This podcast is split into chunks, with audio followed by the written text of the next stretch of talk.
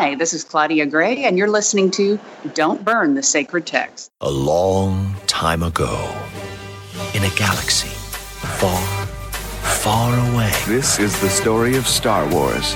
You can read along with me in your book. O is for Obi Wan Kenobi. All rebel fighters met at fleet headquarters to plan their attack. Princess Leia addressed them.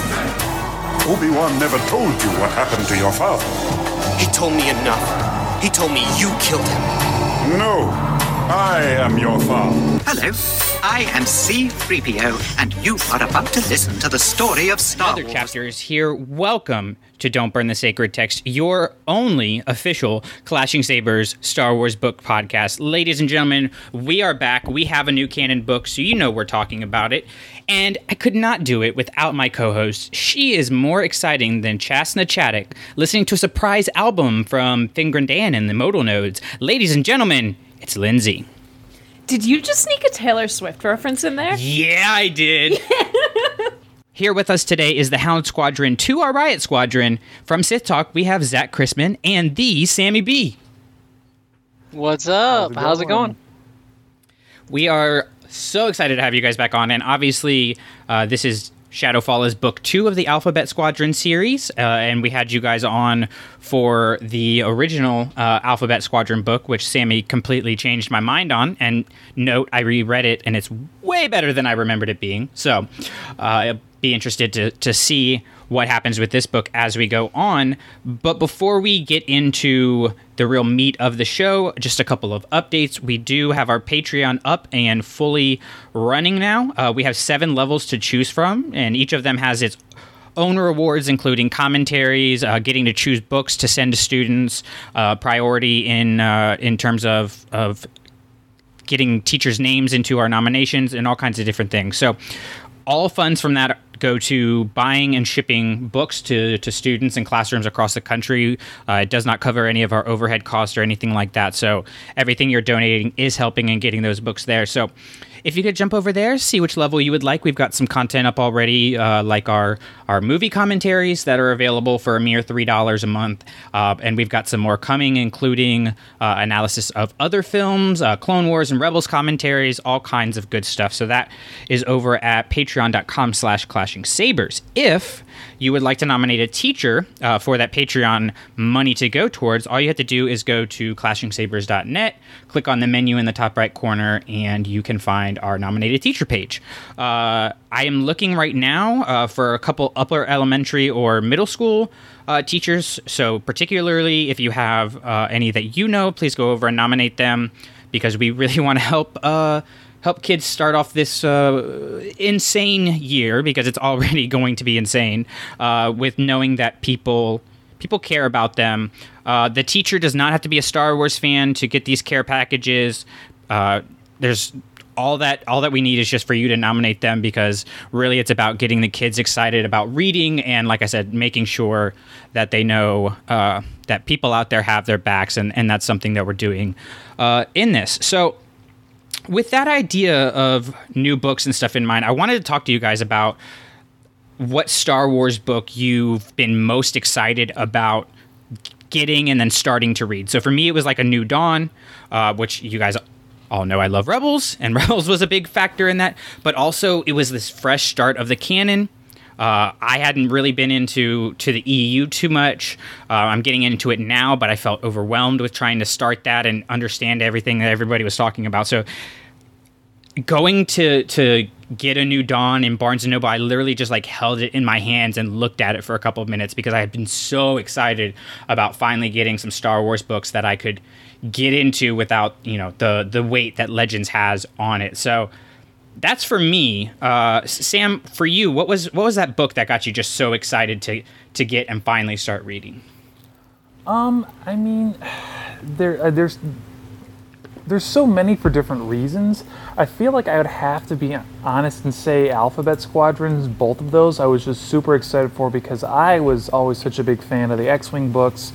Again, for me, when I think of Star Wars, I, I think of fighters and uh, the space battles and that stuff. So it was always those books that I, I thought of first that I was always like the most excited. Like, can't wait to start it. Can't wait to read it. Even though I, I also do have to give honorable mention to, of course, the Ahsoka book, which I, I, I did thoroughly enjoy. But I mean, I, I don't know if I ever was more excited to like hit play. Like I woke up early to listen to it uh, than both of the Alphabet Squadron books. So did you were you into the X-wing and stuff before uh, the new canon started, or is this like finally Oh, yeah. you got the book you wanted? Yeah. I mean, like I- I, I, enjoyed them. I definitely would say that I, I, I read them when I was much, much younger, and I've been meaning to actually like reread them. Um, technically, if I was going to be say like where my, my my true love of like fighter games was, that it always goes back to like the Rogue Squadron game for like N64. Yeah. But um, yeah, but like I always enjoyed those when I was a kid, like the X-wing books when I was young. It's just I definitely have been needing to re-listen to those, but um, I, I enjoy how they handle the new canon books, so I was excited to see how they would do them. And so far, not trying to release any of my reviews early, but I have positive feelings about it. All right, uh, Zach. What about you? What was that book that got you? And and this can be Legends or uh, or new canon. Uh, but what what got you really excited to start reading? Man, I always just feel like a broken. Uh, what is it? Uh, what's the terminology? A broken. Anyway, Uh, I- I don't know what a record is. A, what, yeah, what does broken Chas record. have? Broken record. My bad. I was I was like, is this a trick question? Is he setting up a punchline? no, I no, thought no, you were no, going no. for uh, like what the equivalent in Star Wars would be, and I was trying to think of what Chas calls her cassette tapes. Memory chip. No, um, for me, uh, honestly, the first Star Wars book that I had read in a long time was Darth Plagueis. Right when it came out, I spent my last um, money on graduation because I took my graduation money and I bought and uh, paid for recording time for our band, and then I had like. 25 bucks left and I bought Darth Plagueis and read it in one sitting but the new canon it's definitely Master and Apprentice for me because I was I was very happy with what we had gotten so far. There was pretty much only a couple books that I wasn't really like feeling. Um, and I know I'm like the minority, but like Twilight Company was the one that didn't really catch my attention. But like everything else was going good. But Master and Apprentice You are not like, in the minority on that. okay, well, I, I've heard a lot of good things about it. Some people really love it. Um, for me, it just didn't really catch my attention. Um, but Master and Apprentice was the one that was really hot, and then following uh, Dooku, uh, the Dooku audio drama was really, really good for me. Um, so those would be the top two canon ones, and then obviously Darth Plagueis uh, was really good. Uh, the Darth Bane trilogy is still really up there, but it's not something that I was looking forward to. I just fell upon it finally. So that would be for me. Yeah, I, I mean, I, I would second a lot of those. I just reread uh, probably last year the Bane trilogy and Plagueis, and they're both just still so good and really like. The one thing I like about the new canon for me and is that I feel like it really gets to the core of what Star Wars is a little better than Legends did, um, because Legends was so action adventure sci-fi uh, and not really about the the lore building um, that I know Zach you appreciate uh, as much as I do, and those books really really did that, and so did like Master and Apprentice and. Uh, there are a lot of people that like Twilight Company, but Lindsay and I are not two of them. Well, Not in that group. Well, I mean, you know, without getting into any of the reviews or, or the the next book that we're actually talking about today, um, I, I agree with the heart of Star Wars. The new canon really does master, like especially with the books, the kind of feel and heart of Star Wars. But I'm starting to look forward to the High Republic because right now, like I said, without getting anything, I'm craving a new feel and a new effect. I'm kind of I've had everything I've needed to have of this kind of feel and I'm kind of I'm looking to the horizon because I think that's what I need now with Star Wars. Yeah, I think I think that's definitely going to be.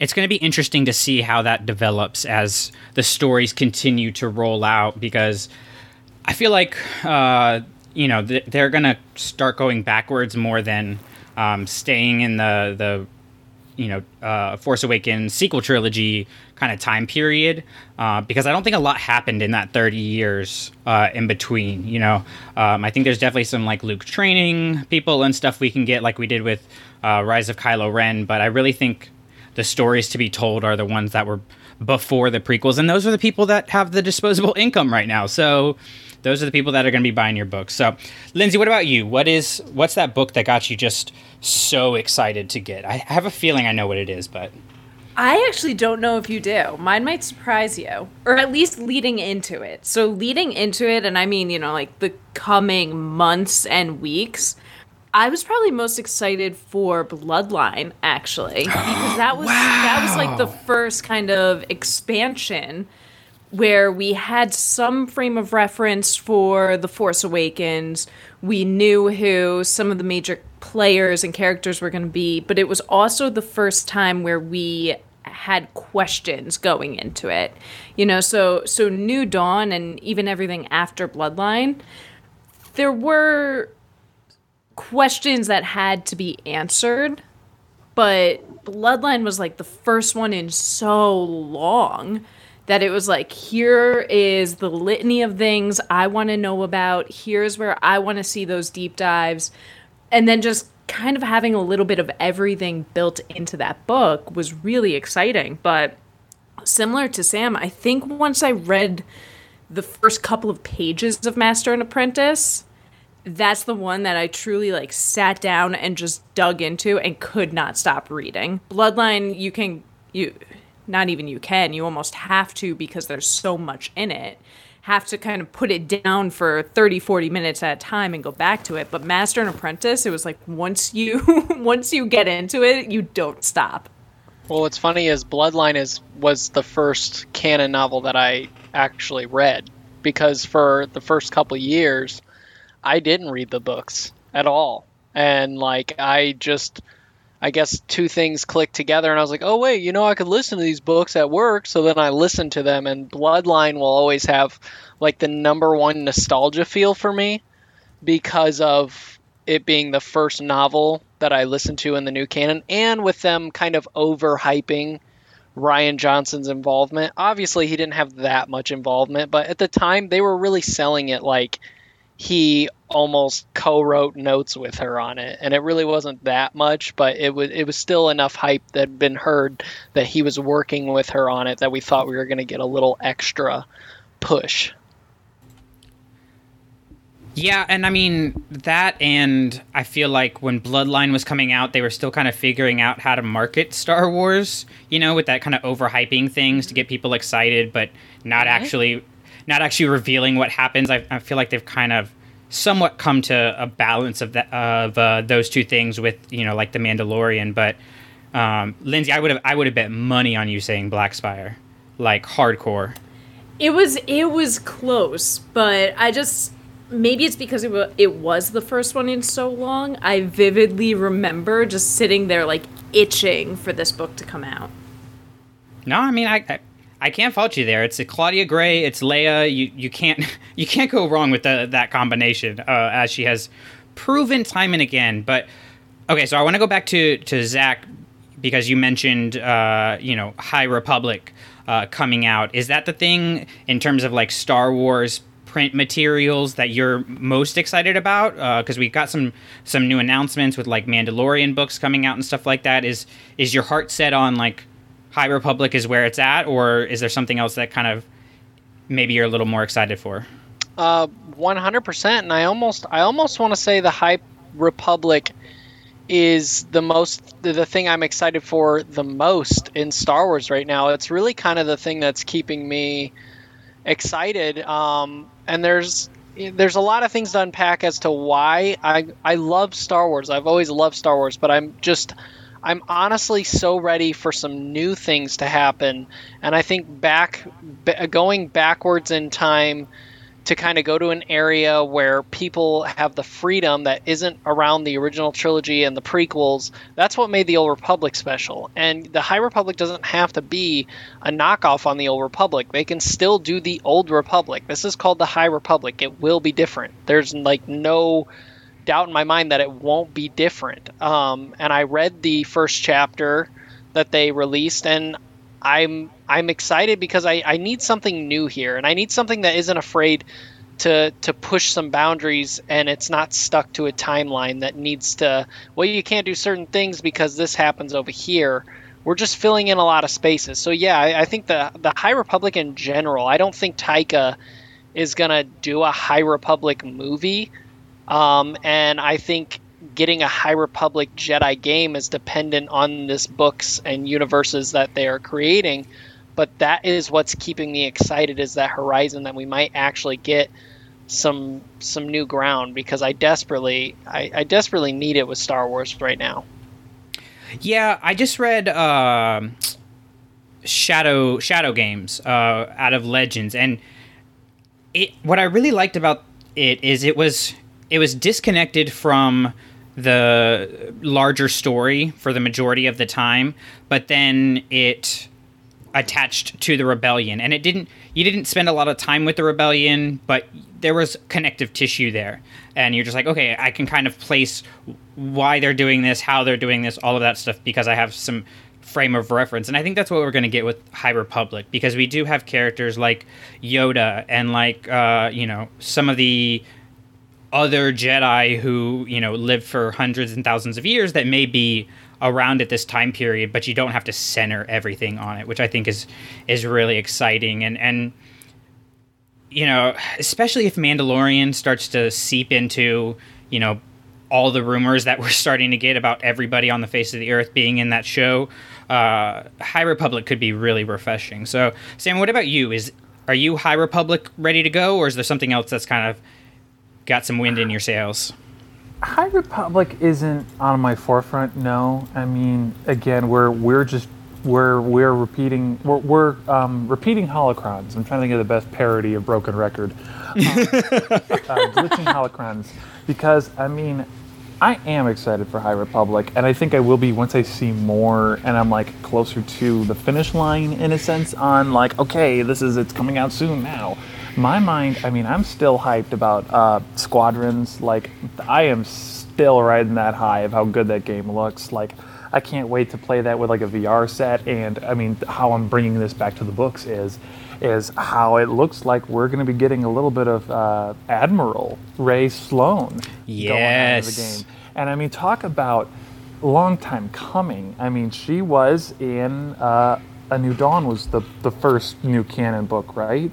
And yeah. she was a character that was her first appearance was that book right? Like i'm not yeah. making that up. No no so, no like, john jackson miller.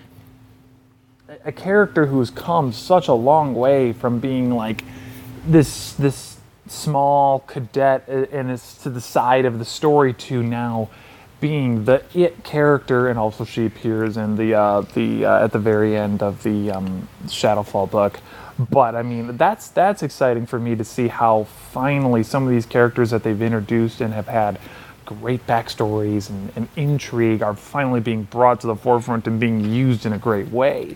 So I mean, that's where my head's at. Is I'm I'm still very excited on that front of things.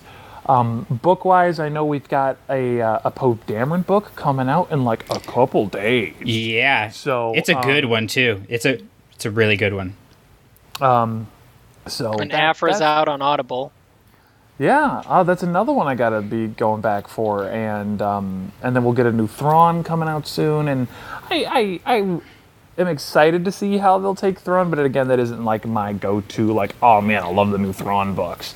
But as far as like, I am excited for High Republic, but like again, my my quote unquote brand is very much the the fighter aspect, and with squadrons coming out, and we've still just had Shadowfall come out recently. I've been riding that high big time. Well, and I think you know something that Squadrons is going to provide is showing that characters like Rae Sloane can go from the books into the video games, and maybe even you know TV shows and movies later on uh, mm-hmm. because you're even going to get like you're getting Hera in a different capacity than you've ever seen her. You're going to get Vanguard Squadron. Like that story is happening almost parallel to to what we're going to talk about today. So I think if that is something that is successful and really hits with fans, it's going to just be more of an encouragement of this High Republic stuff to you know create more content because once they I feel like a lot of times once they get something that they really are like, ooh, people like this, they kind of go overboard with it, but that might be a good thing going overboard with squadrons and, and High Republic and stuff we haven't gotten before. So, uh, Lindsay, tell us why you are most excited about the Thrawn books that are coming out. Screw you. what? No, it's Oh, not you that. know- You know, me and Thrawn, best of buddies. Just can't wait. I'm sure it'll be something totally new. It'll be so different. We're gonna see a side of Th- Thrawn we haven't seen before. And please, dear Lord, tell me you can hear the sarcasm in my voice for all of this. Yeah, that last one really, really dragged. Yeah, Dude, it's It was rough. Not a fan. I love I my yeah. My favorite one was by far the one with Vader because, and it wasn't the Thrawn part. It was literally just all the way that he was writing Vader and Anakin. That was it. Like that was the Oh, only thing in that book that I was. Sure. And the new species. I'm I'm I thought they were gonna go farther into the unknown regions, but honestly, at this point, with a lot of other stuff in Star Wars, I'm just like, yep, this was a dud. They said they were gonna go here, and they just never went anywhere my mind thought, and it just, it, I don't know, I don't know. It's the Thrawn books. They have this like excitement where you think you're going to get something, and then you don't get what you think you're going to get, and then the rest of it is just all his expression moves further.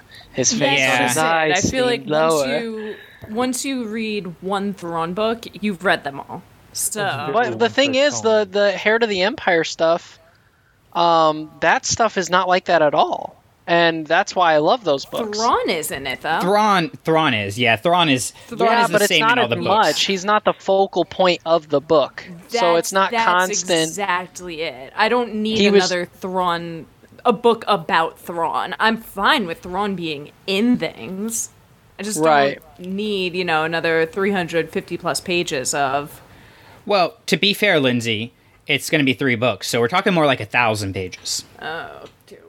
I, I think we might if if we if we do like going back to that connective tissue if we do go further out in the unregions like maybe we start to see uh, some some of Palpatine's machinations out there which could be really cool. Um, and, and I think going early for Thrawn is is a good thing because you know we can maybe see him develop those skills and maybe there's a mentor he learns from.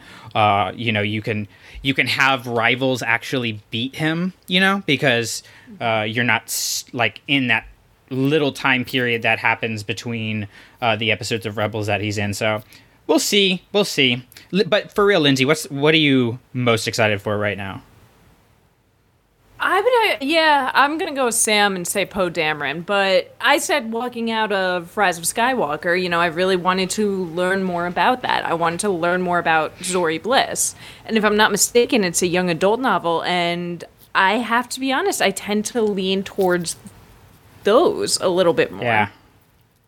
Yeah, and it's got some good Zorii stuff in it. She's a, a a focal character right alongside Poe. And just if you guys who uh, are listening uh, haven't listened to Adriana, Adriana and I uh, interviewing Alex Segura about uh, Poe Dameron, definitely go check that out. Uh, whether whether you liked or didn't like what they did with Poe in Rise of Skywalker, uh, he did a really fantastic job of not catering to fans in any sense, but writing a story that can connect with people who felt both ways, which is is really exciting. But before we get to that, we got to get into Shadowfall, and of course, as always, this is going to be full spoilers and everything like that. So if you haven't read the book, I don't know why you even click the play button. Pause it, come back, and we'll talk about it some more. Uh, I wanted to kind of look at this not I wanted to kind of just go through this with each character or a grouping of characters because a lot like Empire Strikes Back this is this is that dark middle chapter where they split the heroes up and and everybody has to face their own perils and uh, some do so more successfully than others so let's start with uh you know what let's start with with my boy Wyl Lark uh and and we'll throw Nath in there too uh because they're kind of a, a team uh what did Lindsay? What did what did you think about how they they handled uh, this duo as they were throughout this book? I thought it was a nice little odd pairing. It was probably the most predictable pairing that you would have come up with for the five characters, but that didn't necessarily make it bad. You know, I I think what I struggle more with is they are at least in this book the two more technical, I guess, writing samples that we have. You know, it's it's not like they're going on these fun ground mystery adventures. They're trying to collect all this information. It really was probably a little bit more of Sam speed where it's like, hey, here are these two two pilots. Here's the tactic behind how they're flying, what they're flying, where they're landing it. So it it was a little frustrating for me because that was a pairing that I would have liked to explore more as characters. It's just that the situations that they were in were a little bit more lost on me. Well, I feel like they, um, you know, Alexander Freed wrote Twilight Company, and and the 61st is is in this book also. I feel like that was kind of the side of the book where he got his Twilight Company side out of things, and uh, the rest of the book is where we get more of the character stuff, like we did with Jyn and Rogue One, that I really love. Um, so S- Sam, with that being said, with the you know more of the technical military tactics and and fighter pilot type stuff, did you were you feeling it? What, what did you think about Wyl and Nath in this one? Um, I think Wyl and Nath were good characters, and I think they also embody two very different styles of how you would imagine your typical pilots to be. I mean, Nath Tensent is your, you know, your your gruff kind of like ah, he's got a, a broken down Y wing, but he still goes out there and gets the job done whether he wants to or like wants to or not kind of thing. And especially when they're they're they're sort of trapped in the city, it really changes the the dynamic because I mean I, I very much think of um, you know especially with fighter pilot stories you this is supposed to be you, know, you think about squadrons versus each other this is about uh, Alphabet Squadron versus um, Shadow Squadron but this was a, a ground war and they were support for people and how you know they were like sort of viewed as the heroes and how Nath sort of comes around again. He was very much this kind of there because he had to be and wanted his revenge, and then once he was done, he was done, and um, that then they were the the heroes to the guys on the ground, and understanding the loss much more personally because when you're you know you think of like fighter pilots, everything kind of happens far away. Even your you know I think um there's a there's a spot in the book where. Uh, they talk about where Wyl doesn't like the fact that he can see so clearly that what's happening and that the life that the lives are being lost and the damages. Where when you're in space, you just kind of see poof and there they go. Where they're they're very much seeing it in their face, and it's it's much more gritty and real. And like you said, very similar to a Twilight Company um, feeling to it with those two characters. But um, yeah, I, I, do think they had the most predictable sort of character development arcs. Um, out of the, the squadron, but that's not to say I didn't like them and I didn't enjoy their their struggles in their their the conflicts that they went through. But um, I definitely feel like I need more out of them to feel like they've had their complete character arc, considering the next book will be the last one. Yeah. And you know, it's funny too that you mentioned that, you know, the the big central theme of this book and what I'm guessing is the entire trilogy will be is that dealing with trauma, that PTSD. And mm-hmm. oddly enough, I think that these two characters are the ones dealing with it in the healthiest ways. So it's mm. again a little bit less interesting for me personally because I really like watching how the other characters struggle with it and how they start to deal with it or even realize that it's something they're dealing with. Whereas these two guys it's kind of just like yeah they they know they've been through some stuff they know that they are struggling they're dealing with it in relatively healthy ways so that's not really like the most captivating part of the story for me well one other thing i wanted to add was especially with wyl his big character arc i think is really going to resolve once um, he and i can't remember the exact i think it was blink was the character who he keeps trying to reach out to in Shadow Squadron. He has such a, a heart that he almost is like torturing himself with it. And I, I very much, I, I don't say identify with that. I think I do similar things that Wyl would do. I think I would end up doing personally. Um, even though he might not be my favorite character, I think we would make the same decisions a lot of the times. And for him, he's torturing himself because he keeps he wants to do things peacefully. He he sees the human element on the other side, and he's so desperately trying to reach out for it, and he he's gonna get burned most likely. We'll see, but um, that's probably his most fascinating aspect, and of course that still needs to be wrapped up in the next book. See, I come down a little bit differently on that because I kind of look at Wyl and Nath as kind of the Han and Luke, if you will, of of this uh, series. And what I mean by that is like Wyl like Luke, is the character that we wish we could be, right? Uh, he is somebody who has a good heart, a solid moral compass. He's going to make the right choice, right? Like it's predictable, but that's you know we need that kind of hero sometimes. He's he's the hero we can aspire to being. Whereas Nath is more of the Han Solo because he's who we actually are. He's made mistakes. He's learned from them. He has to live with the scars that it's given him. They've given him, you know, um, and and he's trying to, in a way, in a way, protect Wyl uh, from making those same mistakes by by being there and kind of guiding him along, you know, that journey. So I, I think it's kind of a they're kind of two sides of the same coin almost. Yes, perfect. So Zach, what about what worked for you, didn't work for you as far as like Wyl and Nath is concerned in their story throughout the whole thing? Well, I'll be honest. Um, I like Wyl.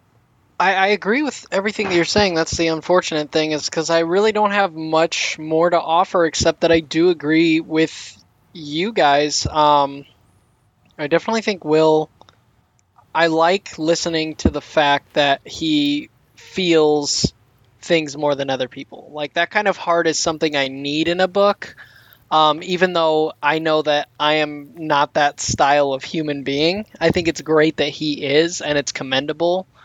Um, and I, I, really like that arc and where it's going, but um, overall, I just with with Wyl, I, I relate to other characters more, but I always love. I think Wyl's probably my favorite character to listen to, like when it comes to the story, because I I kind of like his intentions the most, and I, I like where he's going the most. Not not even just narrative, like just in his head.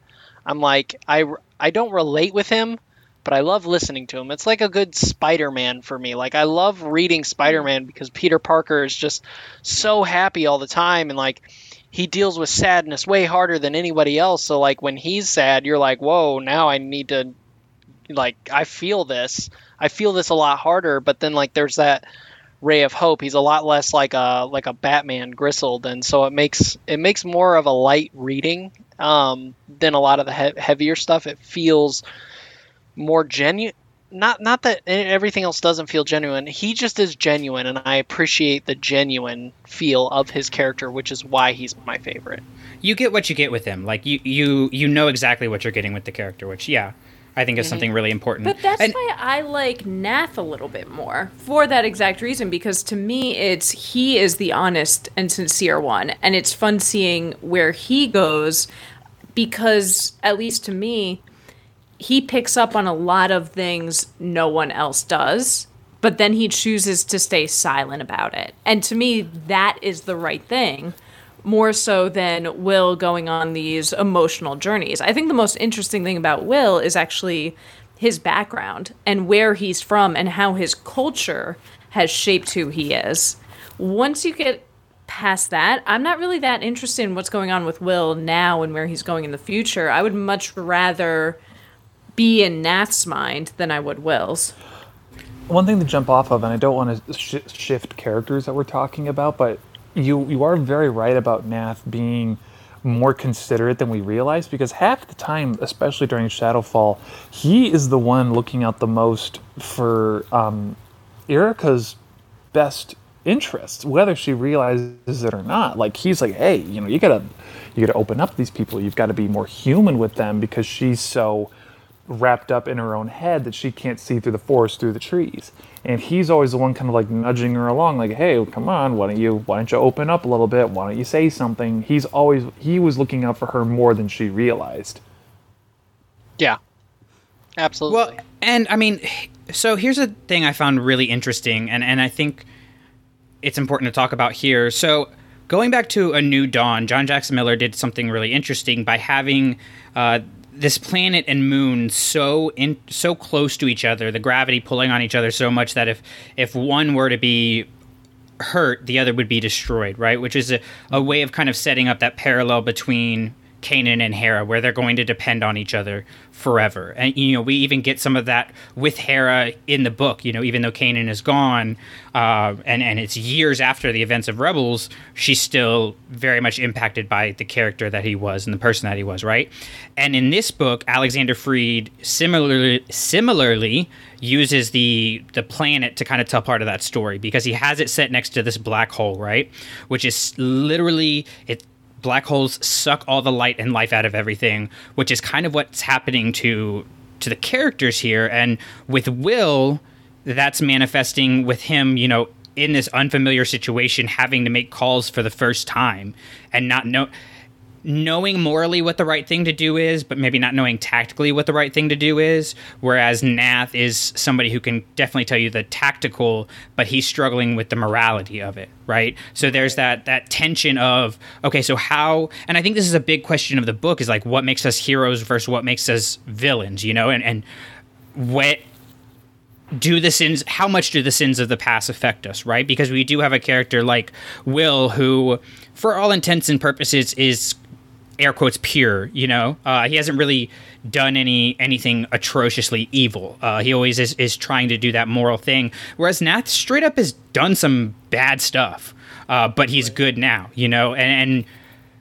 the other character that I think kind of I mean, this is it's true for Quella, which we'll get into later. But the other character, I really, really felt this kind of idea of the black hole and and sucking away at the good that exists within this character is Chass, Chass na Chadic. To me, she's the most compelling character in the book because she simultaneously knows she's making a bad call and knows she's also not going to do anything but that. You know, she's always the one who's wanting to rush off and and just literally thinks she can take on the whole empire by herself. And it ends poorly, but she never learns from those mistakes, and it, it starts to tear more and more away from her.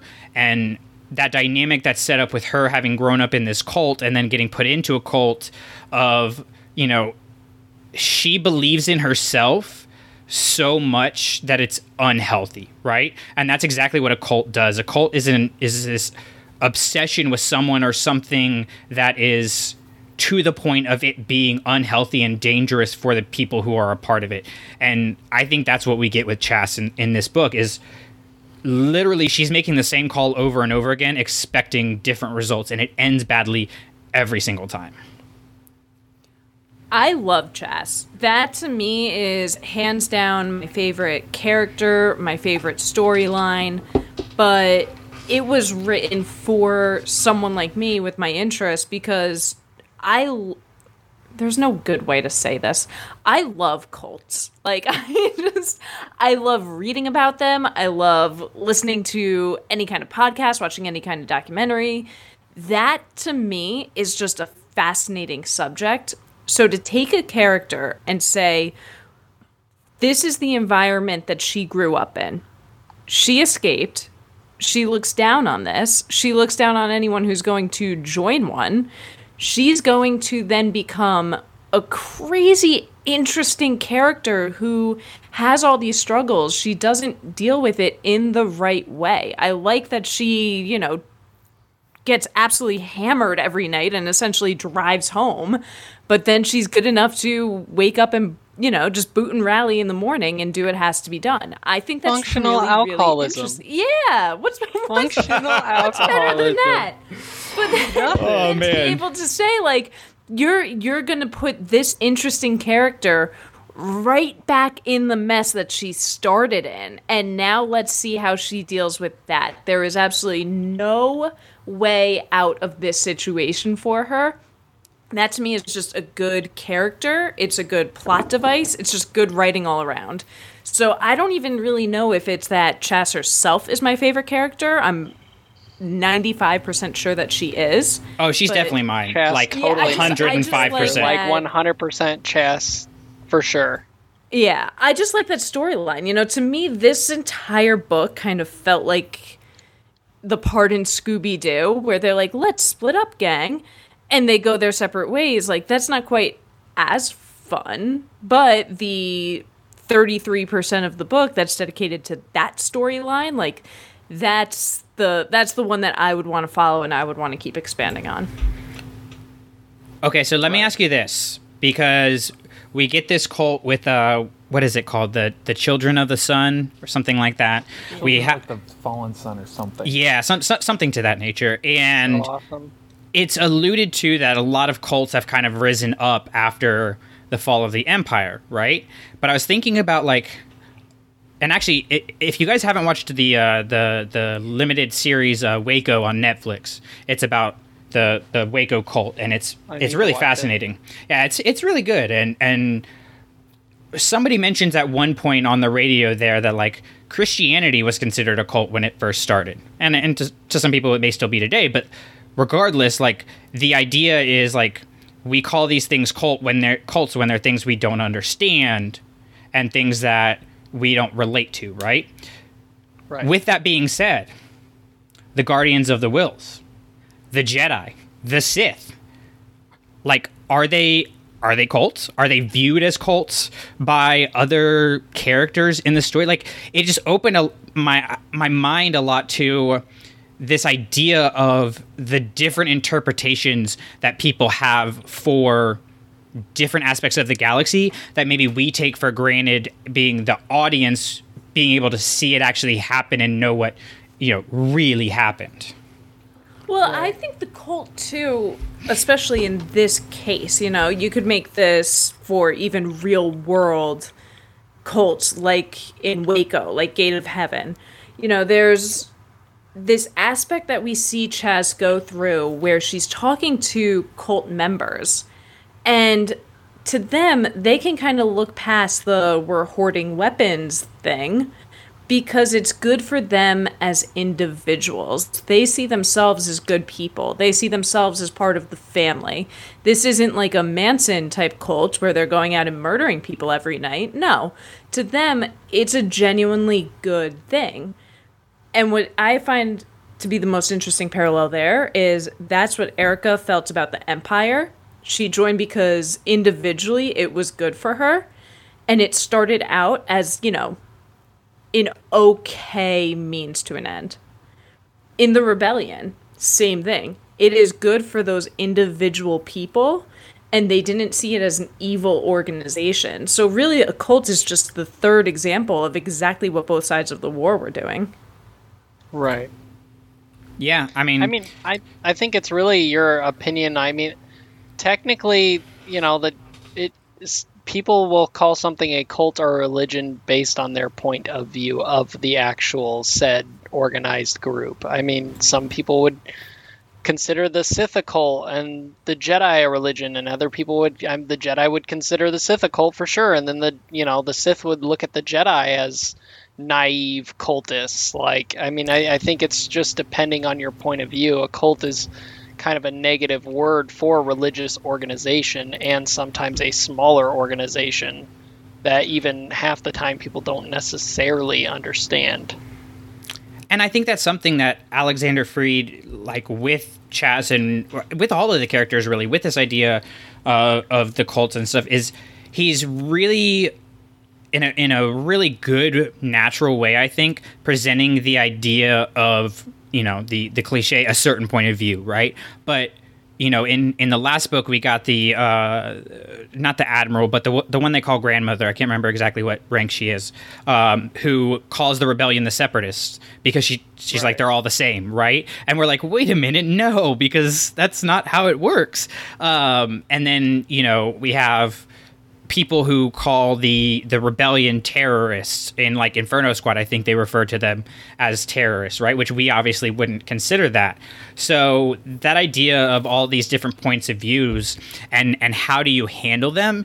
I feel like it all feeds in through Chass, right? Like she she has her problems with Wyl, but also it recognizes the morality of him, you know, um, and she doesn't trust Quell, and that gets validated really in this book when she finds out about her, which causes her to just lean into her, you know, aggressive, no half measures type of of attitude that leads to oh, her, getting stranded. Yeah, it's like And I don't know. Also, why I hate Yrica Quell. I'm sorry, I had to throw it there.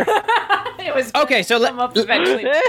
well, let, let, us take it now, Zach. Tell us tell us about Quell. Why do you? Oh my Why do you not like Quell? What's going on? Because I thought that after the first book, which, if anyone remembers, did not care for that much, um, did not have a desire to reread it again.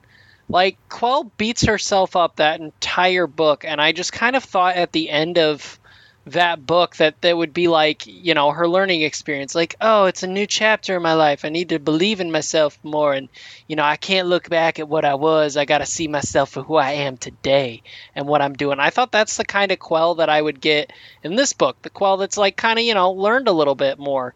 And it just like, at least in the very beginning for sure, it's just like, oh overthinking again, feeling guilty.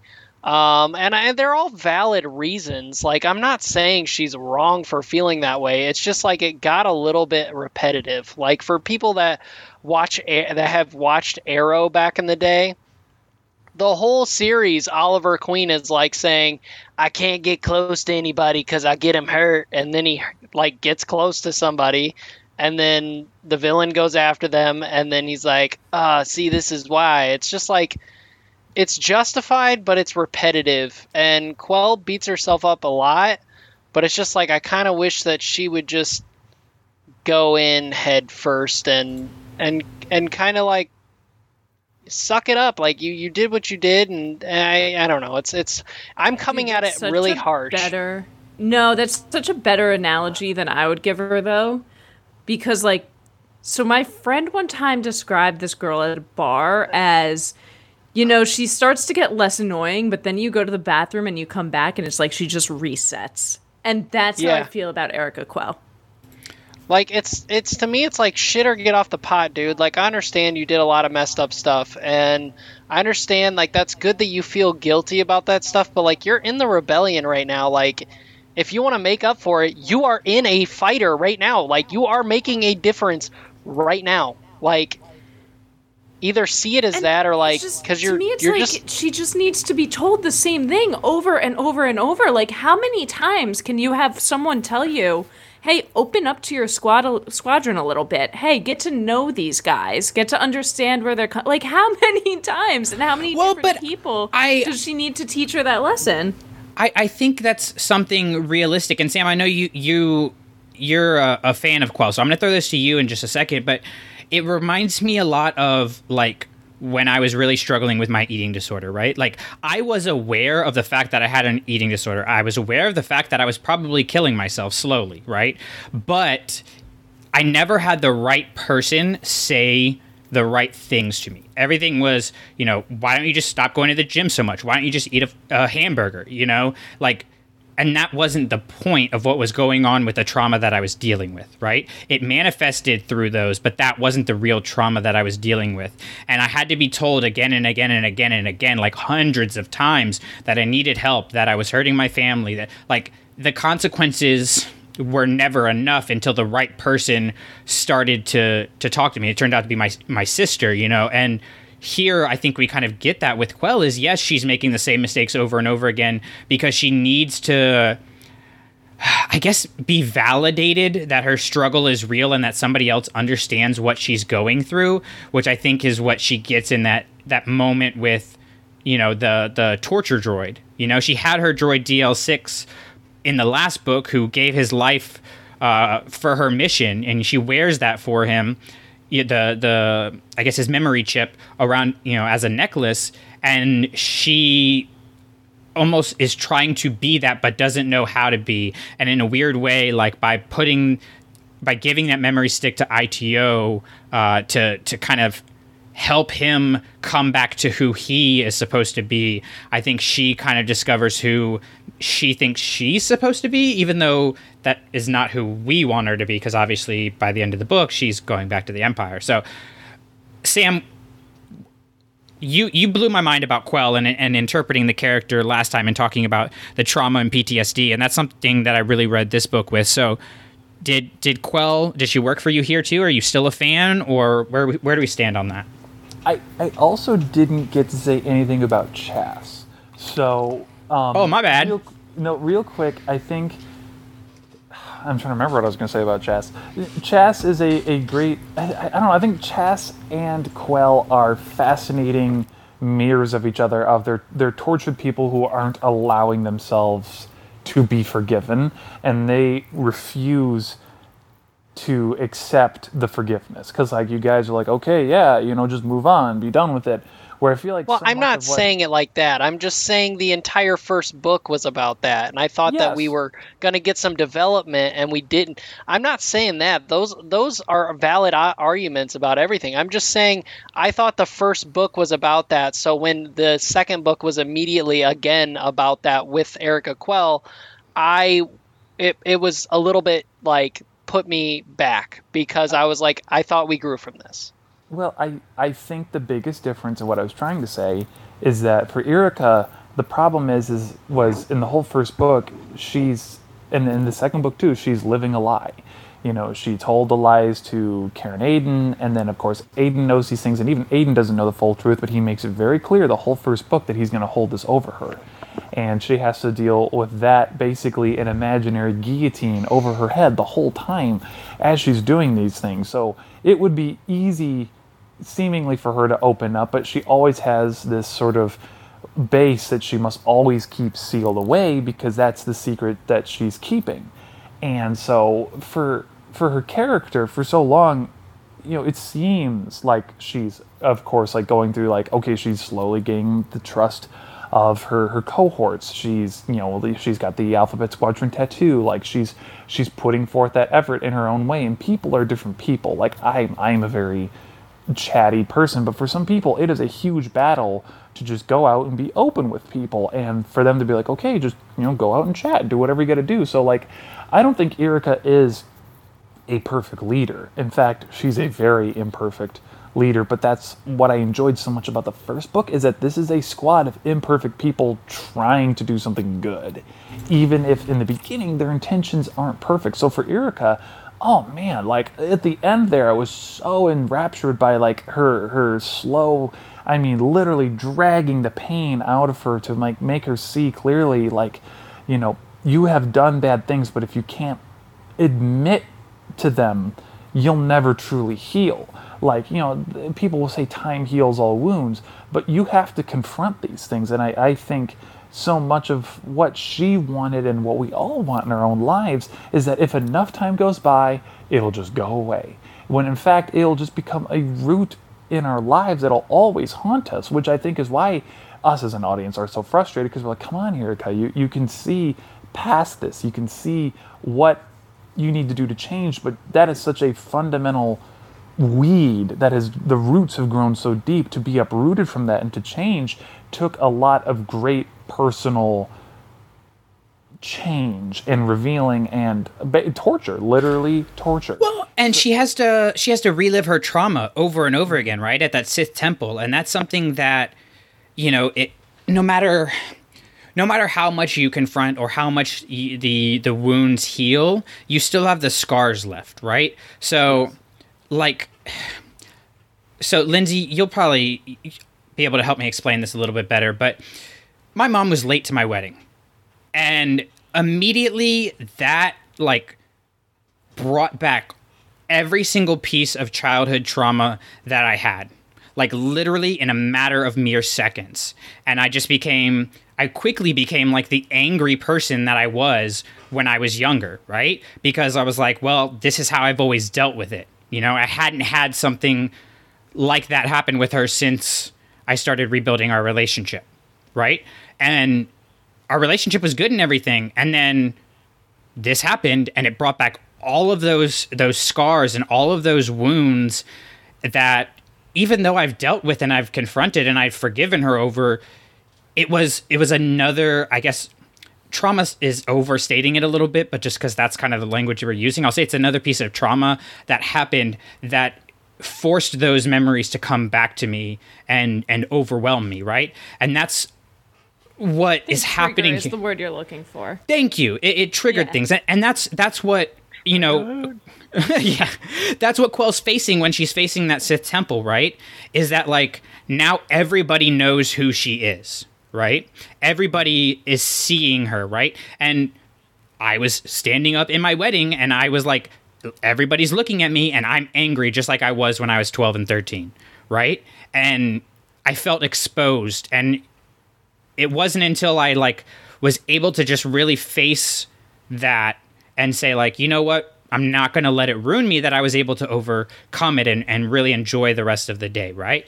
And I think that's kind of what Quell is dealing with here, except for the fact that she is not she has not done the the healing work necessary to be able to to get over it right? She's always been very uh, apprehensive and pushing back against IT-O trying to help her. She's never really fully opened up to anybody.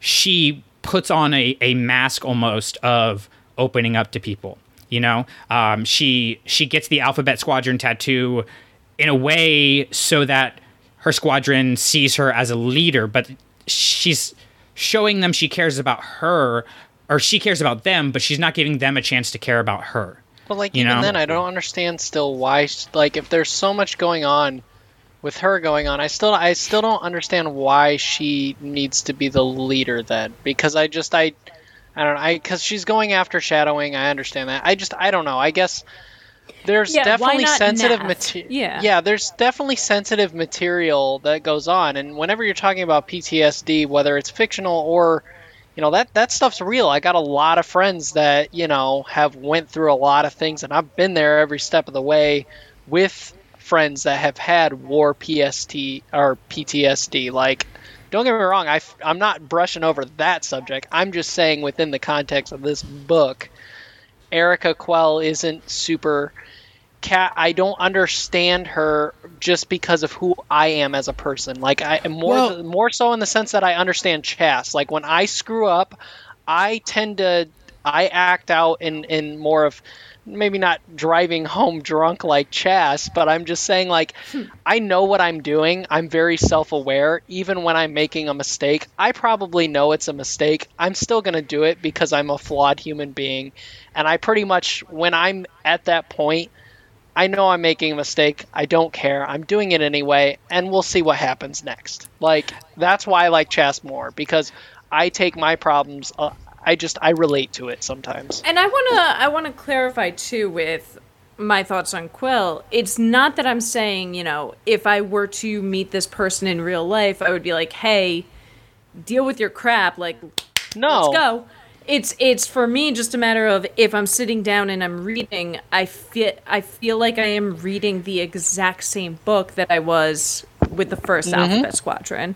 I just want something in my reading material a little bit different just to keep my interest. It's not that I don't feel sympathy for her. It's not that I blame her. Again, if this were a real person in my life, I don't think I would sit there and be like, I'm bored.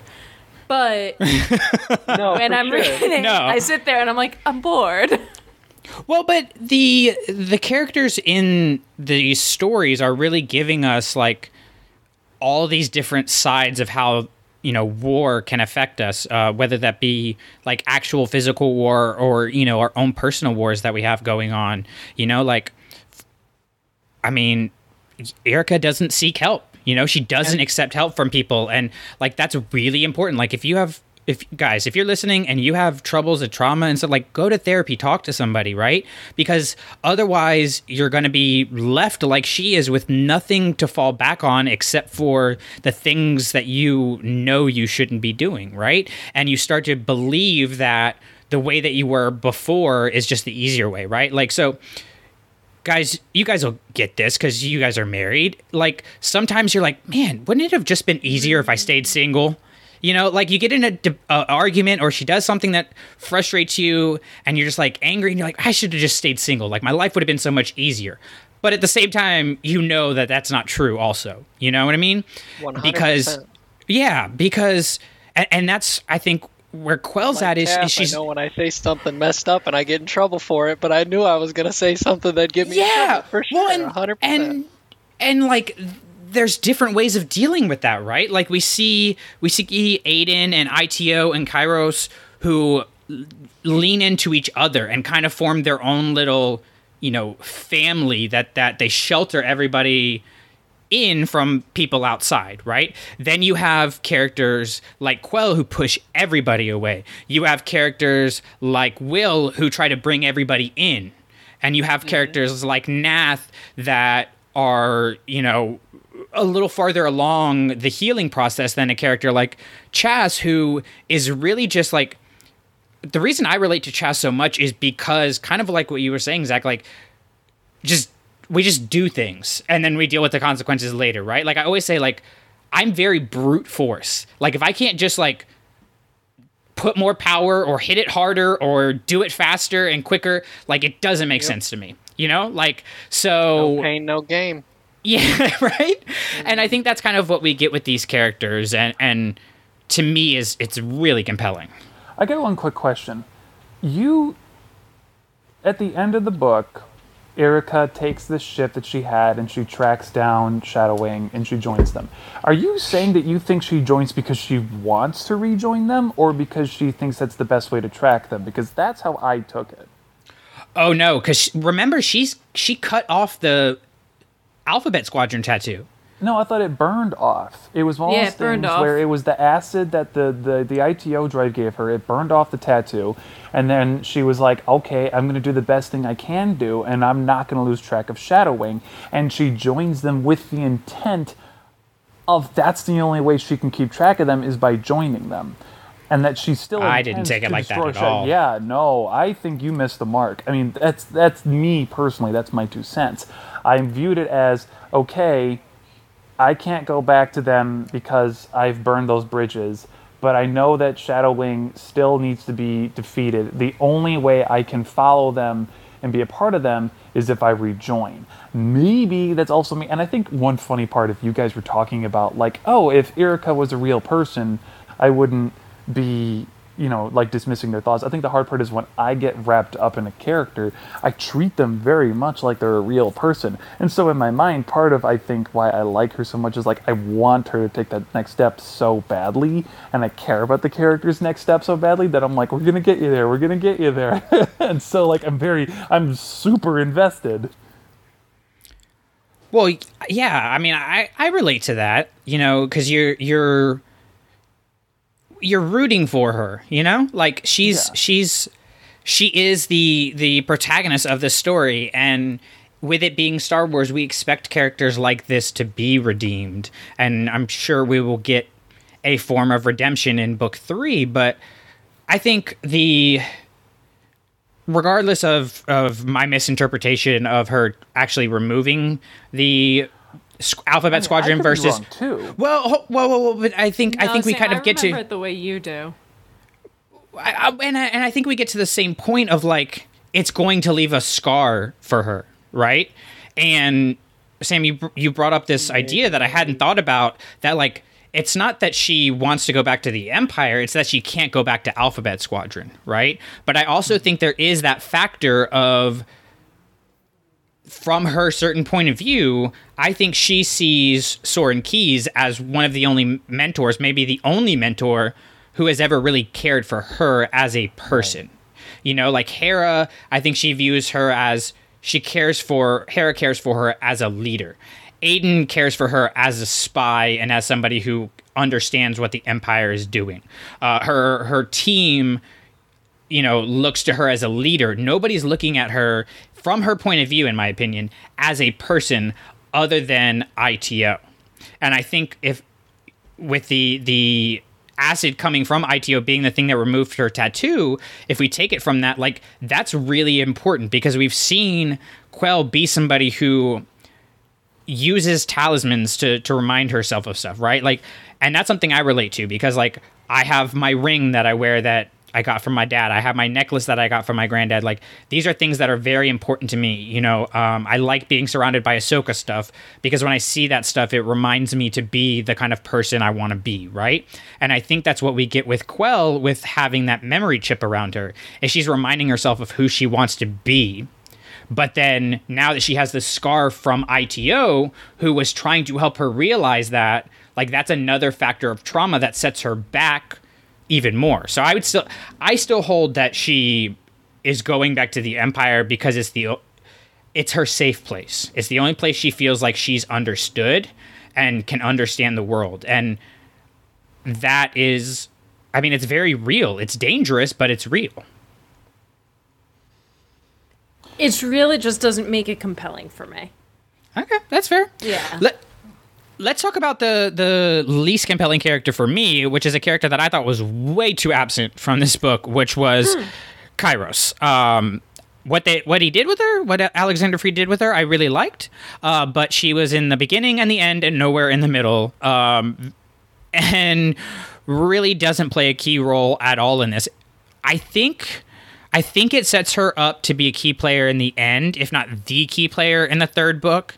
Um, but honestly, for like two thirds of this book, maybe more, I forgot she even existed, which is disappointing because uh, the the mystery behind her and the stuff that we got uh, about her relationship with Adan and IT-O, I found really really interesting, and I'm hoping we get to see some more of that from her point of view. So, Sam, for Kairos, did you feel like she was used effectively? Do you think maybe if we had gone back a little bit more and, and spent some time with her in recovery, maybe we would have uh, had a little more depth added to her? Or you feel like she's set up well for book three? Oh, I think she's set up good for the third book. I mean, uh, with the, when you split up the gang, you need to focus more on the individuals. And again, I know that for whatever reason, this book keeps me much more engaged and interested than it did for other people. Um, but I think Kairos' character is all about other people's reactions to her. And so I think by pulling her out of the story a little bit, it will make her, her presence in the third book even more profound.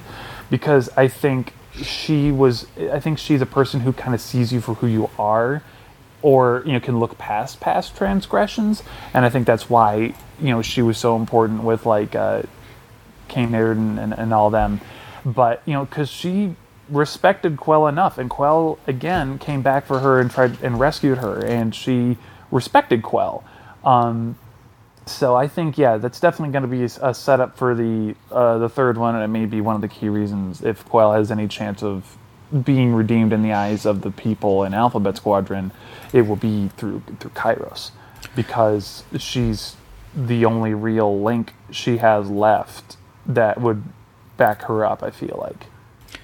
And here's something interesting too is like she takes off her mask. She shows her real face, right? At the end of the book, at the same time that Quell is going back to the Empire. And I would I would argue Quell is is putting a mask back on. Uh, which I think is is a really interesting dichotomy of that could set up, like you were saying, some kind of redemption thing because masks are obviously like they're super important in Star Wars, and when and where they come off and on is something super important in Star Wars. So you know, she's her, her team is is broken to bits. You know, even though the majority of the characters are back together, they're not the same characters that started at the beginning of the book, and she almost is, uh, but also is knows somehow inherently that she has to open up to them in order to help bring them healing, which I think her taking her mask off after physically healing herself is something that kind of points in that direction uh, for book three. It better. I mean, if you're going to sideline a character the entire time and then bring her back at the end, it's got to be for a good reason. Yeah. And and I mean she's she's just interesting, you know? And the the fact that she's so I really find like the the dynamic between Adan and IT-O and uh and Kairos is is something I really hope we get more of in uh in the next book because it reminded me a lot of what E.K. Johnston did with uh, the handmaidens in, in Queen's Shadow and Queen's Peril, where there's other people around them. There's other people that are saying things to them and asking them to do things a certain way and suggesting other things. But at the end of the day, those three are only going to trust those three. You know? Uh, yeah. to the extent that they do. Like there'll be other characters. Like I think Kairos trusts the other, other members of Alphabet Squadron in the same vein that like I think Padme trusts Obi Wan, but it's never going to be as much as Padme trusts Sabe. You know, uh, which I think is is something interesting because I mean what this book really does a lot more than a lot of other Star Wars. It deals with that middle ground between the, the pure dark and the pure light. Uh, that you know the majority of people spend their their their lives struggling through. So I don't know. I'm, I hope I hope for more. I hope for more of that. I hope we get some maybe some flashbacks and stuff with those characters because I really don't want to be done with Adan and uh, and IT-O. Can I drop a bomb on you? Please do. Uh, I know this has nothing to do with Alphabet Squadron, so forgive me. And I don't want to. I do not want to like hit the hornet's nest and run away. You're but, going to. Uh, the uh, Queen's Peril, I would found barely listenable.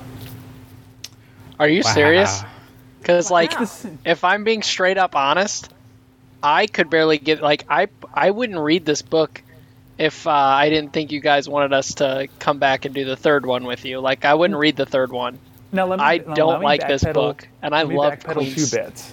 Let me backpedal like a little bit. There's nothing wrong with a book being targeted at some people and not others, and in fact, that's the important thing to take away at the end of this. Is that for certain people, this is the book that they need and want, and um, for me personally, I'm not sure what it is about these agonizingly tortured, unlikable characters that makes me like them so much. Um, where on the flip side, for a book like Queen's Peril, I feel like that was a repeat book of the first Queen's Shadow book. Like I felt like I was listening to the same book over again. Again, we're all interpreting these things differently, and that's the fun part of Star Wars is that there's something different for everyone out there.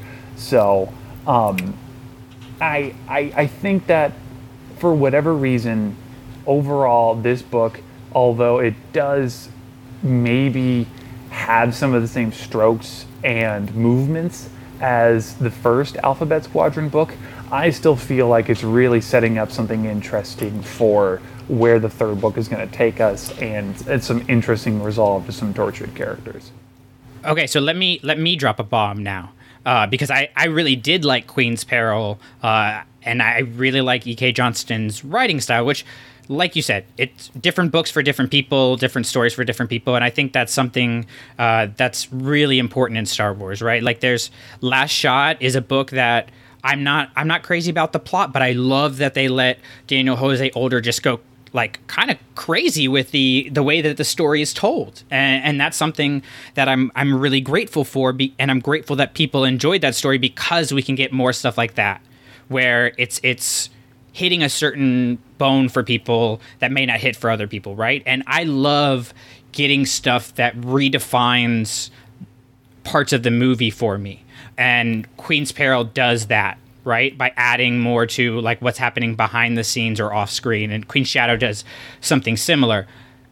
Here though there was one connection that really stood out that i could not get out of my mind. Because this it does we talked about it, it connects to squadrons it connects to other things. Like i think whatever we're going to get post return of the jedi i think you know this being immediately after i think is something that's going to be really intriguing like it happens before the battle of jakku and aftermath and everything and in those books, in the stories that we have post Return of the Jedi, the messengers that were sent by Palpatine are super important, and they keep popping up in this book over and over again. And Soran is having to deal with them, you know, in in a way. The one that is there, he doesn't. It's like a lurking shadow, literally like Palpatine. So I'm gonna throw this theory out here, okay, and I'm gonna see what you guys think. I think the messengers, while they are designed to enact uh, uh, Operation Cinder and, and things like that, and they do, you know, become kind of an idol, a golden calf, if you will, for some of the people that are still in the Empire. I think they are, in fact, spying for Palpatine. I think he set this up so that he can get information about what's going on in the galaxy as he starts to rebuild himself, if you will. I like that explanation. To me, it's just they have to have some reason for always being there. And there's there's other stories where they just keep talking about the messenger being there over and over and over and it's something that's always just omnipresent. And, you know, classic screenwriting, if you're going to show a gun in the first act, someone better shoot it in the second. Like they just have to do something with them. So You mean like I they haven't been doing with other plot things in the novels?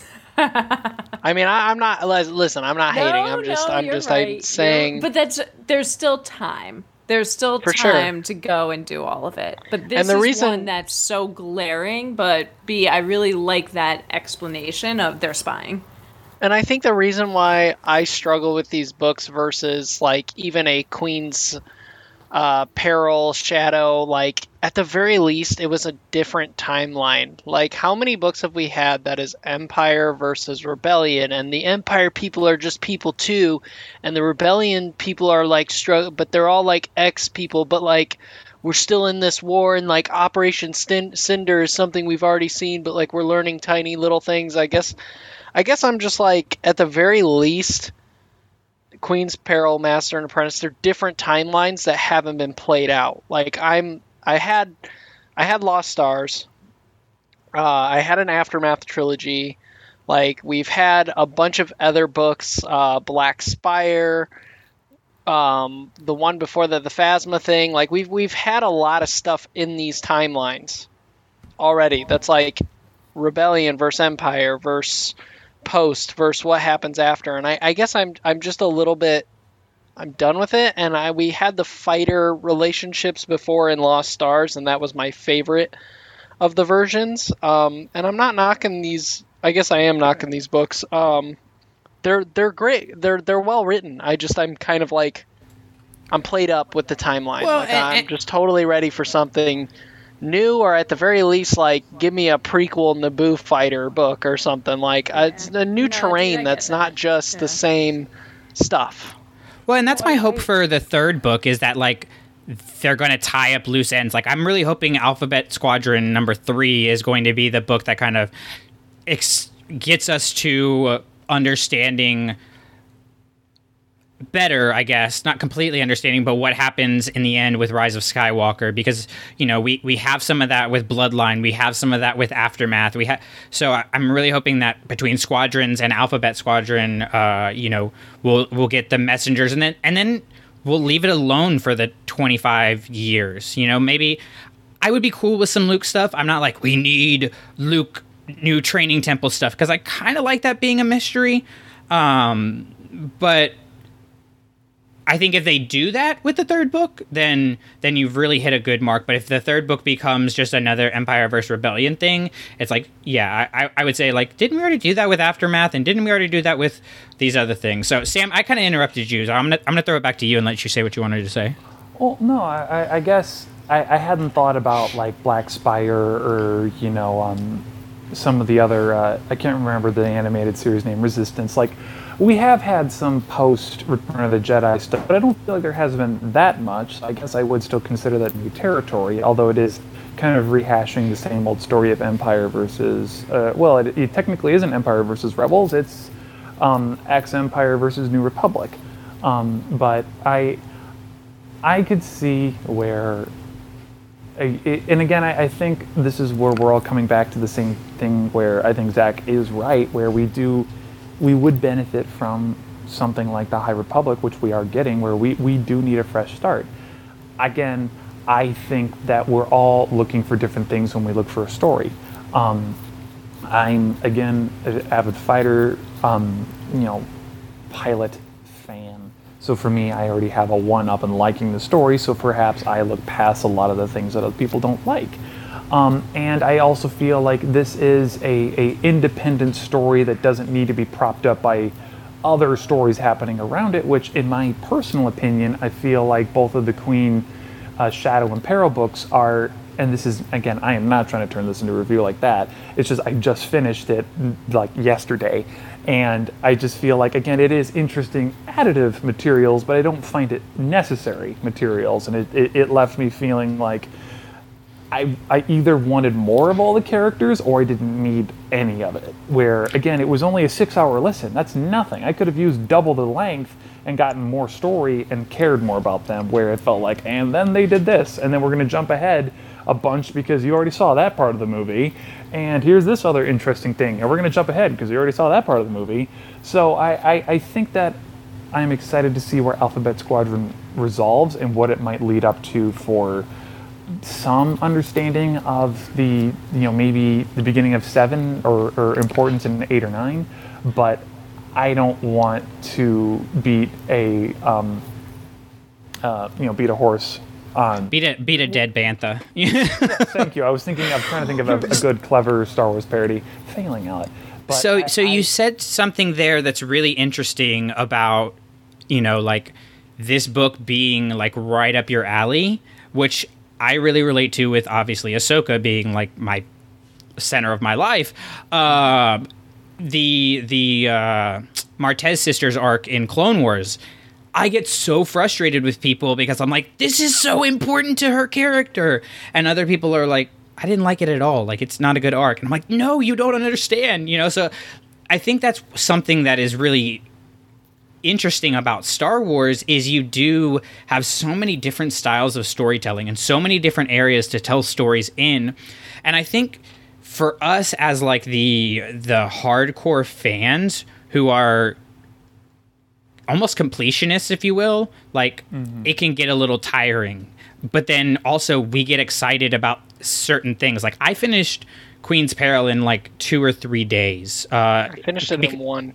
Yeah, like it was just it really like we did our review on it. You guys can go listen to that, but it, it was it was I really enjoyed it, right? And so I guess my my question to kind of close things out, Lindsay, is you are a completionist. You're reading everything usually like the day it comes out. Somehow you finish stuff before you even have it in your hands. I don't even understand how you read that quickly. but being a completionist, do you ever get like worn out of a certain type of of idea or concept uh, or is it something that you're like all right well i guess this just wasn't for me Um, I do get worn out more so when it's the same character doing the same thing over and over. You know, the best example is, with the exception of the audio drama, but the um, first run of the Aphra comic. It's like after a few arcs, I can only do this so many times. Whereas when you can vary up the locations, the characters, the timeline, then it's a little bit more interesting because you can look at it in a cultural aspect instead of an individualistic aspect. But a lot of things, unfortunately, in Shadowfall are starting to get a little bit tiring. I, I think it's best when it is dealing with the relationship between the five people and how each one of them are dealing with the PTSD. yeah. I think i think i think this book did a good job of setting up uh, uh, book three and and i think it's going to be something like you know empire got mixed reviews when it come came out but then once you see return of the jedi you're like oh yes like return of the jedi makes empire so much better um, you know it's a good solid movie Jedi on its own on too. Well, yeah, it's Star Wars. Everything gets crapped on. But like when you have the full context of the story, it's something that, you know, we can understand a little bit better. And, and Sam, I, I think, you know, y- you made some really good points about, you know, how the characters are broken and messed up and dirty and they're not easy to understand. And that is why they, they are going through the same struggle over and over again. So we shall see in uh, Shadowfall number two. No, Alphabet Squadron number three. I don't know. I don't know what you call it, but the next book that comes out in the in the trilogy, uh, which I think, Stay tuned. yeah, yeah, uh, come back in 2021 uh, if we're all still alive. So I kind of wanted to have a little fun, uh, Zach and Sam, and because we were talking, uh, Drew uh, read this book as well, and he was trying to figure out which member of Clashing Sabers goes with which character from Alphabet Squadron. So you have me, you have Lindsay, you have Drew, Adriana, and Mark. I want each of you to assign one of us to a parallel character in Alphabet Squad. And Sam, I'm going to let you go first because I feel like putting you on the spot. Oh boy. Okay. Um. Well. Well. Well. Well. Well. Well. Well. Well. Well. Um. I would say for you, Brandon. I I gotta give you Wyl Lark, and I you may and I don't know if you'll agree with that, but I, I don't know. I it's funny you talk to me like ah I'm just I I want to do things harder, and I'm like you just seem so nice. I don't know about that. Like I mean, I would like to be seen as Wyl, so I will take that. Absolutely take Alright. that. and Lindsay, Lindsay, Lindsay, Lindsay, Lindsay, Lindsay, Lindsay. Um, boy, it's I, I know Lindsay's rambunctious. So I feel like giving her the Chass vibes just makes sense because like I've seen her, her videos and there's there's a lot of Chass and Chatta going on there. Um, and then as far as the Scrapper. the the other hosts, could I be reminded of their names again? Adriana and Mark and Drew. I don't I know feel if like I he can only give an has accurate. to do me and you. I think it's don't know only if I- fair Okay. Just do the two of us. Fine. I wanted to make it more challenging, but Lindsay's got to be the nice one. Now we're talking about who's like Wyl. Uh, all right. Oh, wow. So then, Zach, I'll let you play Lindsay's game of which one of us is which. I would put you. I I actually agree with Sam on this one. I would put you with Wyl, but I feel like knowing you, I feel like you can be a little bit. I, I don't know you enough to assume, but just based on what we have talked about before, I feel like you do tend to beat yourself up a little bit. So I'm I'm gonna give you I'm gonna give you a little bit of um, Yrica, just a little bit. Okay. Just a little bit. A little, Yeah, little ta- light, Yrica. I'll take Lindsay, that. You're, you're Chass. Like you, you, you Thanks, could, guys. You could kick. You could kick my ass. So I mean, it's like it's fine. oh, Like shucks. She could, if she could kick your ass, then she could actually e- eliminate me from existence. Like, let's be real. oh, dude, it's not about size. Like sh- I've seen maneuvers she makes. Like no, it- without a second, it's just like boom to the temple, done. Ow, Uh, Dunzo. Size matters not, maybe? tickled. No, Yeah, definitely no. doesn't. That's what I'm saying. Okay, so that will wrap up our review of Shadowfall, and uh, you guys know we're going to have you back on when when we get that third book in. Uh, I think it comes out next year, so um, hopefully, hopefully printers can get back up and we can start getting uh, some books uh, to actually come out when they're planned to come out. So we'll see uh, what happens there. But until then, uh, I- I mean, I'm sure we will have you guys on for for something else because we always enjoy uh, collaborating with Sith Talk. And so, if people want to uh, to check you guys out, where where can they do that? Uh, Well, you can they- find us uh, at Sith Talk under the Adapter Media feed on all places podcasts are found. Um, we have a Sith Talk Instagram page that you can contact us, message us. We love talking about anything Star Wars, any kind of topics you guys want to talk about. That kind of stuff's a lot of fun to us, especially when we get the random ones that are just like, oh man, I haven't thought of that. Um, we also have a t shirt or a TeePublic. Um, which is under Adapter Media, where you can check out different Sith Talk masks. I even think they have like a Lord of Lore mask or whatever. It's been a minute.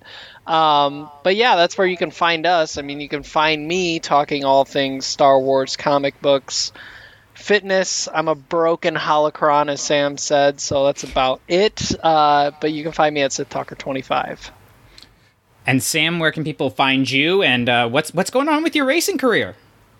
Well, um, the racing career, that's, that's what's been I've been doing the most of. I mean, I do want to apologize. I know Sith Talk had to take a bit of a hiatus just because of the uh, insanity of the move and everything. But um, yeah, I, if, if anyone's ever bored, you go to Rice Motorsports TV on YouTube, and uh, every Sunday at 4 o'clock Central, we, we do a little race. And uh, not too bad. We're at Talladega this week. Talladega. Talladega. We're gonna go around the big 2.6 mile oval. Look for that Sith Talk Listen for cards, Marthy and Smout. 22. we're, we're, I cannot wait for things to get back to normal. I cannot wait to start getting back into the episode swing with Sith Talk because we've had to take a hiatus. So I'm glad that you guys uh, brought us on and remember us because we're, we're just a little podcast that like to have fun. and I mean, y- y'all's show is definitely fun, and and I think if if you're listening and you haven't listened to Sith Talk and you enjoy kind of the uh, the the good relationship that the hosts of Clashing Sabers have, but also being able to challenge each other and get into deep conversations. I think you guys have a really good balance of that. Like Star Wars is just is fun, and let's joke around and have a good time with it, while also balancing, you know, uh, being able to really, as you guys showed today, you know, being able to analyze things on a really deep level. So, if you like us, you will definitely like them. Uh, go over and subscribe to Adapter Media. You guys have how many how many shows do you have on the feed now? Oh boy, Uh, It's a few. fluctuates. Yeah, Yeah. It's, it's a decent amount. We were a Again- weekly. We still are a weekly show, but like I said, it's it's kind of one of those things where we needed to recharge our batteries. We'll have an episode up this Friday, and we'll be back into the swing of things. But I don't think we missed, like, aside from maybe two weeks in the last like two years. So when he This was has been our moving, biggest break. yeah, we just we didn't needed a break. I needed to recharge my battery so I could get other topics, and I'm kind of getting fired up about a, a lot of different things in Star Wars. And I'd say that with Sith Talk, you know, it's the the funnest part about Sith Talk with us is you never know when one of us is going to have a seriously twisted idea and go. on a rant. That's the only thing. Like you can think it's the Hey. safest subject, and it just it turns into a rant. And then It- Murder Sam shows up. Oh God! Oh, you guys are gonna have to go over to Adapter Media to get more of that, and uh, and listen to their other shows as well. Uh, like I said, it's really nice because you guys have s- so many different kinds of shows in your feed um, that every now and then something will pop up that just gets you really excited. Uh, like I remember there was the review of Locke and Key came out right after I'd finished the series and just wanted some more. Uh, so definitely go over there and uh, and give them a, a follow and a subscribe. And if you want to uh, get some more, if you're coming over from Sith Talk to check out Clashing Sabers, uh, you can obviously subscribe to us wherever you're listening to us right now. We are on all the major podcatchers of choice and also on YouTube. Uh, you can, of course, like I said, uh, our Patreon is patreon.com slash clashing sabers. So if you uh, like us, uh, you know, make your own coffee at home one day instead of going to Starbucks and uh, get a kid a book. There you go. There's a good guilt trip for you. If you want to hang out with us uh, on the interwebs and uh, and see all that we have going on, you of course can do that in our Facebook group or on Twitter at Clashing Sabers. And uh, you know we've got we got some things in the works. Speaking of uh, you know relating to Star Wars to to other things and getting into other things, there's uh, Cursed is out there now, and uh, we'll have some articles about the connection between that and Star Wars. So that'll be over on clashingsabers.net, which is where you can find our articles and all our other uh, goodies. So if you just go over there, you can find literally everything you need to know about us except for how amazing Lindsay is. So, with that in mind, Lindsay, tell them where they can see about all the awesome things that you are doing and they can feel a little bit terrified of uh, of going to New York for something other than COVID. Well, not that I've been doing much of anything crazy interesting lately. Certainly not going to Talladega.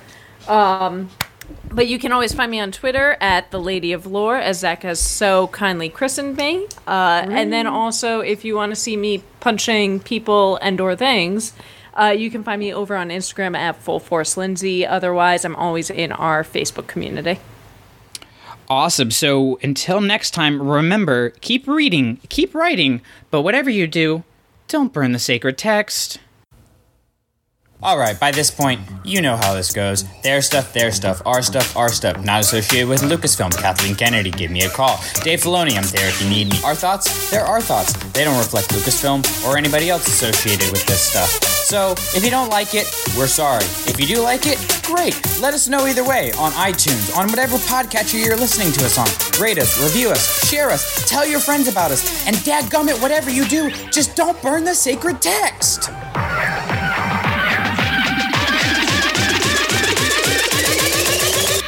You're making fun of me. Mm, no, no, I'd be much too frightened to tease a senator.